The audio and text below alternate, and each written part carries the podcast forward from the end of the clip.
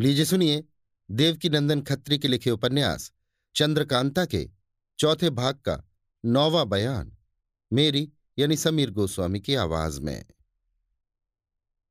कुंवर बीरेंद्र सिंह तीसरे बाग की तरफ़ रवाना हुए, जिसमें राजकुमारी चंद्रकांता की दरबारी तस्वीर देखी थी और जहाँ कई औरतें कैदियों की तरह इनको गिरफ़्तार करके ले गई थी। उसमें जाने का रास्ता इनको मालूम था। जब कुमार उस दरवाजे के पास पहुँचे, जिसमें से होकर ये लोग उस बाग में पहुँचते तो वहाँ एक कम से नौरत नज़र पड़ी, जो इन्हीं की तरफ़ आ रही थी। देखने में खूबसूरत और पोशाक भी उसकी बेशकीमती थी। हाथ में एक चिट्ठी लिए कुमार के पास आकर खड़ी हो गई। चिट्ठी कुमार के हाथ में दे दी। उन्होंने ताज्जुब में आकर खुद उसे पढ़ा। लिखा हुआ था। कई दिनों से आप हमारे इलाके में आए हुए हैं, इसलिए आपकी मेहमानी हमको लाजिम है। आज सब सामान दुरुस्त किया है। इसी लौंडी के साथ आइए और झोपड़ी को पवित्र कीजिए। इसका एहसान जन्म भर न भूलूँगा। सिद्धनाथ योगी, कुमार ने चिट्ठी तेज सिंह के हाथ में दे दी।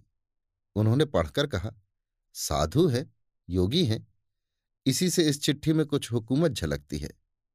देवी सिंह और ज्योतिषी जी ने भी चिट्ठी को पढ़ा। शाम हो चुकी थी। कुमार ने अभी उस चिट्ठी का कुछ जवाब नहीं दिया था कि तेज सिंह ने उस औरत से कहा, हम लोगों को महात्मा जी की खातिर मंजूर है, मगर अभी तुम्हारे साथ नहीं जा सकते। घड़ी भर के बाद चलेंगे, क्योंकि संध्या करने का समय हो चुका है। औरत, तब तक मैं ठहरती हूँ। आप लोग संध्या कर लीजिए। अगर हुक्म हो तो संध्या के लिए जल और आसन ले आऊँ? देवी सिंह, नहीं, कोई ज़रूरत नहीं। औरत तो फिर यहाँ संध्या कैसे कीजिएगा? इस बाग में तो कोई नहर नहीं, बावली नहीं। तेज सिंह, उस दूसरे बाग में बावली है। औरत, इतनी तकलीफ़ करने की क्या ज़रूरत है? मैं अभी सब सामान लिए आती हूँ, फिर मेरे साथ चलिए। उस बाग में संध्या कर लीजिएगा। अभी तो उसका समय भी नहीं बीत चला है। तेज सिंह, नहीं, हम लोग इसी बाग में संध्या करेंगे। अच्छा जल ले आओ। इतना सुनते ही वो औरत लपकी और तीसरे बाग में चली गई। कुमार, इस चिट्ठी के भेजने वाले अगर वे ही योगी हैं जिन्होंने मुझे कूदने से बचाया था तो बड़ी खुशी की बात है। ज़रूर वहाँ वन कन्या से भी मुलाकात होगी। मगर तुम रुक क्यों गए? उसी बाग में चलकर संध्या कर लेते। मैं तो उसी वक्त कहने को था, मगर ये समझकर चुप हो रहा कि शायद इसमें भी तुम्हारा कोई मतलब हो। तेज सिंह, ज़रूर ऐसा ही है। देवी सिंह क्यों उस्ताद? इसमें क्या मतलब है? तेज सिंह, देखो मालूम ही हुआ जाता है। कुमार तो कहते क्यों नहीं? आखिर कब बतलाओगे? तेज सिंह, हमने ये सोचा कि कहीं योगी जी हम लोगों से धोखा न करें कि खाने पीने में बेहोशी की दवा मिलाकर खिला दे। जब हम लोग बेहोश हो जाए तो उठवाकर खोह के बाहर रखवा दे और यहाँ आने का रास्ता बंद करवा दें। ऐसा होगा तो कुल मेहनत ही बर्बाद हो जाएगी।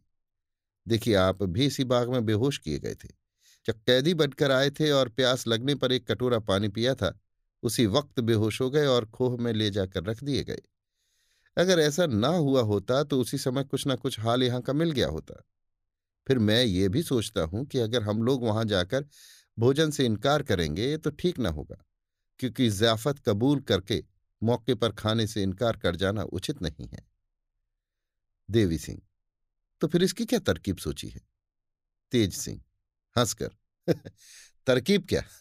बस वही तिलिस्मी गुलाब का फूल घिसकर सभी को पिलाऊँगा और आप भी पीऊँगा?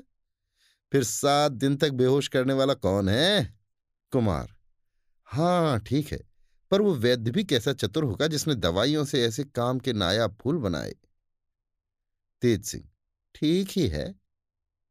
इतने में वही औरत सामने से आती दिखाई पड़ी। उसके पीछे तीन लौंडियाँ, आसन, पंचपात्र, जल इत्यादि हाथों में लिए आ रही थी। उस बाग में एक पेड़ के नीचे कई पत्थर बैठने लायक रखे हुए थे। औरतों ने उन पत्थरों पर सामान दुरुस्त कर दिया। इसके बाद तेज सिंह ने उन लोगों से कहा, अब थोड़ी देर वास्ते तुम लोग अपने बाग में चली जाओ, क्योंकि औरतों के सामने हम लोग संध्या नहीं करते। आप ही लोगों की खिदमत करते जन्म बीत गया। ऐसी बातें क्यों करते हैं? सीधी तरह से क्यों नहीं कहते कि हट जाओ? लो मैं जाती हूँ। कहती हुई वो औरत लौंडियों को साथ ले चली गई। उसकी बात पर ये लोग हंस पड़े और बोले, ज़रूर अय्यारों के संग रहने वाली है।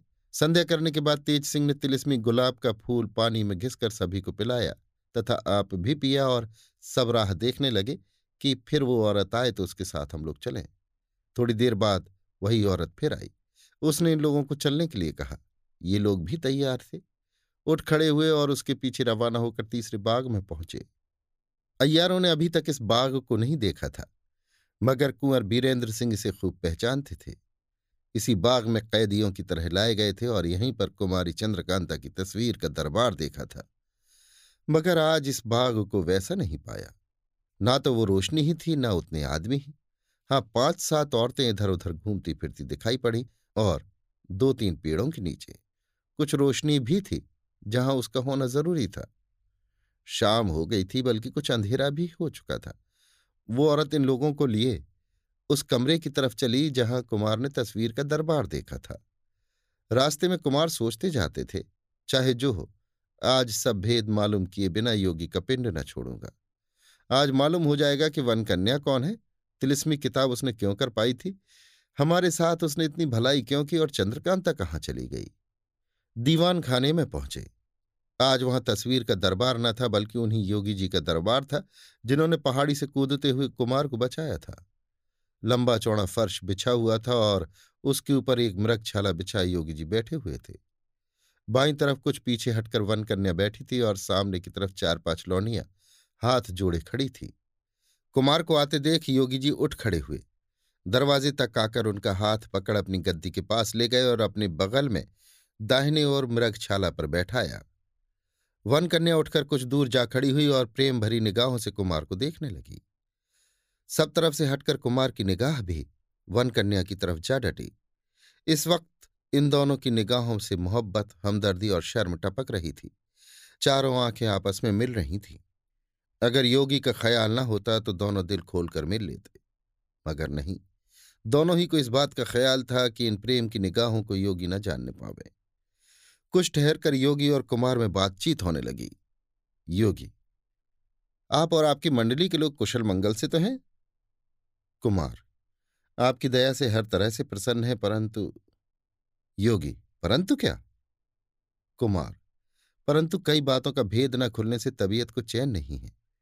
फिर भी आशा है कि आपकी कृपा से हम लोगों का ये दुख भी दूर हो जाएगा। योगी परमेश्वर की दया से अब कोई चिंता न रहेगी और आपके सब संदेह छूट जाएँगे। इस समय आप लोग हमारे साग सत्तू को कबूल करें। इसके बाद रात भर हमारे आपके बीच बातचीत होती रहेगी। जो कुछ पूछना हो पूछिएगा। ईश्वर चाहेंगे तो अब किसी तरह का दुख उठाना न पड़ेगा और आज ही से आपकी खुशी का दिन शुरू होगा। योगी जी की अमृत भरी बातों ने कुमार और उनके अयारों के सूखे दिलों को हरा कर दिया। तबीयत प्रसन्न हो गई। उम्मीद बन गई कि अब सब काम पूरा हो जाएगा। थोड़ी देर बाद भोजन का सामान दुरुस्त किया गया। खाने की जितनी चीज़ें थीं, सभी ऐसी थीं कि सिवाय राजे महाराजे के और किसी के यहाँ न पाई जाएँ। खाने पीने से निश्चिंत होने पर बाग के बीचों बीच पत्थर के खूबसूरत चबूतरे पर फर्श बिछाया गया और उसके ऊपर मृग छाला बिछाकर योगी जी बैठ गए। अपने बगल में कुमार को बिठा लिया। कुछ दूर पर हटकर वन करने अपनी दो सखियों के साथ बैठी और जितनी औरतें थीं हटा दी गई। रात पहर भर से ज़्यादा जा चुकी थी। चंद्रमा अपनी पूर्ण किरणों से उदय हो रहे थे। ठंडी हवा चल रही थी जिसमें सुगंधित फूलों की मीठी महक उड़ रही थी। योगी ने मुस्कुराकर कुमार से कहा, अब जो कुछ पूछना हो पूछिए। मैं सब बातों का जवाब दूँगा और जो कुछ काम आपके अभी तक अटके हैं, उनको भी करा दूँगा। कुंवर बीरेंद्र सिंह के जी में बहुत सी ताज्जुब की बातें भरी हुई थी। हैरान थे कि पहले क्या पूछूँ।